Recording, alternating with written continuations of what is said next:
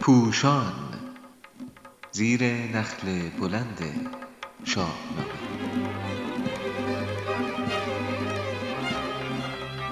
نوشته ای از پوشان. چاپ شده در روزنامه اعتماد در تاریخ نهم شهریور ماه 1398 به قلم علیرضا قراباقی گوینده همامه زارعیان. چرا شاهنامه؟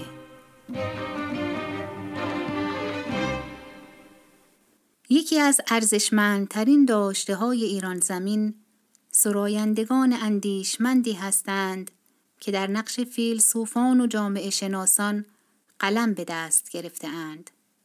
دردهای روزگار خود را در قالب شعر بازتاب داده اند و کوشیده اند با اثرگذاری بر فرهنگ جامعه راه برون رفت از بحران و رسیدن به فردایی درخشان را نمایان کنند. گرایش به هر یک از این شاعران حکیم و گزینش هر گوش از این گنجینه عظیم نه تنها به حال و هوای ذهنی فرد بلکه به شرایط عینی جمع نیز بستگی دارد و در هر برهه تاریخی یکی از این شاهکارها بهتر و بیشتر به کار می آید. اگر در دنیای نومید و پوچگرا شعر مولانا بیشتر آلودگی را از روح می تکاند، جامعه آکنده از رنگ و ریا به زمانی حافظانه بیشتر می ماند. کشور ما در این سالیان بیش از هر چیز به خردگرایی فردوسی سخندان و به عشق ژرف و شور شگرف او نسبت به یک پارچگی ایران و به آن کوشش فراوان با گذشتن از مال و جان برای زنده نگه داشتن فرهنگ ایرانیان و سردادن سرود صلح و دوستی در جهان نیاز دارد. زمانی ما از یک نظر شباهتی بسیار با دوران فردوسی دارد. بیگمان در آن زمان در شمال و شمال شرقی ایران کنونی شاهد جنبشی بوده ایم که ضمن پذیرش اسلام میکوشید ملت را نه در زیر چتر خلیفه و در مفهوم کلی امت بلکه به عنوان یک واحد سیاسی جغرافیایی فرهنگی مستقل مطرح کند. پیش از فردوسی جنبش شعوبیه با تکیه بر آیه انا خلقناکم من ذکر و انسا و جعلناکم شعوبا و قبائلا لتعارفوا ان اکرمکم عند الله اتقاکم تأکید داشت که جنسیت و ملیت و قومیت نشانه برتری نیست بلکه این تفاوتها برای شناخت بهتر از یکدیگر است و برتری تنها با کاری به دست می آید. پس عرب فضیلتی بر دیگران ندارد و ملتها باید مستقل و متفاوت بمانند تا به قنای فرهنگی هم یاری برسانند.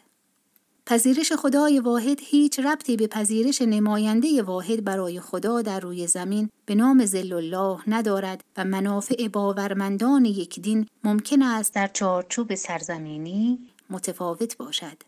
این تضاد میان دو مفهوم امت و ملت در زمانی ما نیز از آغاز انقلاب و در متن قانون اساسی در هدف ها و تدوین برنامه ها به صورت نطفه‌ای وجود داشته و روز به روز بیشتر نمایان می شود.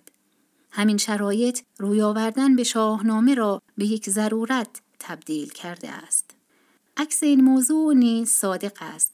آن زمان گفته می‌شد ما ایرانی هستیم و ایرانی خواهیم ماند و پذیرش دین اسلام ربطی به پذیرش سروری مهاجمان ندارد.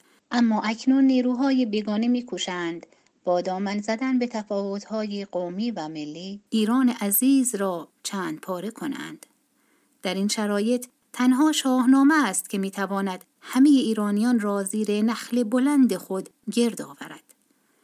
کسی که شعار ایران برای همه ایرانیان را می‌دهد ناگزیر است بر این ریسمان وحدت چنگ بیاندازد زیرا تمامی ایرانیان طی قرنها از برکت وجود شاهنامه بهره بردهاند.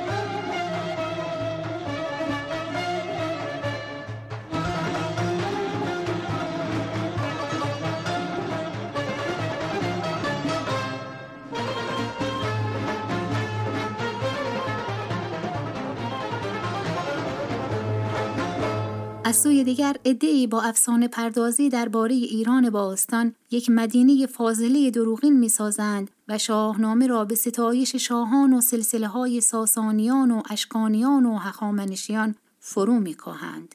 این ستم بزرگی بود که در حق فردوسی بزرگ و اثر سترگ او در سالهای پیش از انقلاب رفت و به جای آنکه شاهنامه را از دید چگونگی شکلگیری یک ملت و اسطورهایش و ارزشهای اخلاقی و فرهنگیش بررسی کنند به جای آنکه شاهنامه را با سمفونیها، سرودها، سروده ها، ترانه های فولکلوریک، نقاشی ها، ها و نمایشنامه های هنری درآمیزند و به کمک آن روح ملی و فرهنگ غنی ایرانی را در جامعه بدمند.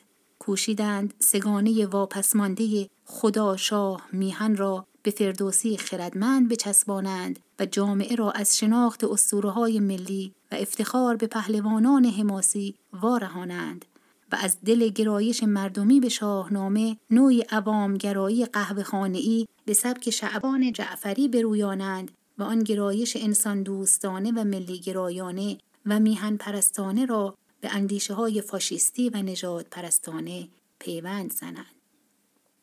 اگر نبود حماس سرایی کسرایی ها و اخوان ها و دیگر بزرگان فرهنگ و ادب این سرزمین چه بسا برخی تحصیل کرده های ما میان شاهنامه و داستان حسین کرد تفاوتی نمیگذاشتند.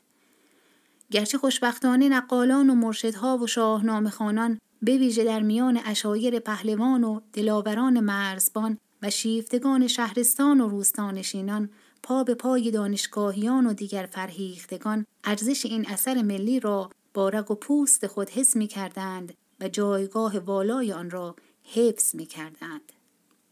شاهنامه برخلاف برداشت آمیانه که آگاهانه به آن دامن زده شده است داستان دیو و پری و افسون و جادوگری نیست یکی دانستن شاهنامه با داستانهای آمیانه از جنگ و کشتار تصور باطلی است که دشمنان دانای توز کوشیدند در میان درس خانده ها چنان جا بیاندازند که حافظ خانی و مولوی خانی نشانه کمال و شاهنامه خانی نشانه عوام زدگی باشد. ولی همچنان که فردوسی بزرگ میفرماید بر این نامه بر سالها بگذرد. همی خواند آن کس که دارد خرد. شوربختانه برخی از مدعیان شاهنامه آن را طبق سلیقه خود تحریف می کنند. گاه از آن اخلاقیات و فلسفه اسلامی بیرون می‌کشند گاه آن را زیر پوشش خراسان بزرگ پایی جدایی قرار می دهند و گاه از آن سلطنت طلبی بیرون می‌کشند. در حالی که شاهنامه نه تنها ستایشگر شاهان نیست بلکه تا جایی که خردورزی در آن زمانه امکان پذیر بوده است از اندیشه های سلطنت موروسی، خودکامگی، فرح ایزدی، افسون و جادو و حتی پذیرش نقش موبدان و روحانیان در پیشبرد امور دنیوی دور مانده است. فردوسی بزرگ برخلاف آنچه شاهنامه نخانده های ستایشگر ایران باستان میپندارند هرگز اسلام ستیز نبوده و شاهنامه را برای عزا گرفتن در سقوط ساسانیان نسروده است بلکه به عنوان یک ایرانی وطن دوست تلاش دارد با دیدی انتقادی گذشته را واکاوی کند. ما نیز بیش از همیشه نیاز داریم که شاهنامه را خردمندانه بخوانیم.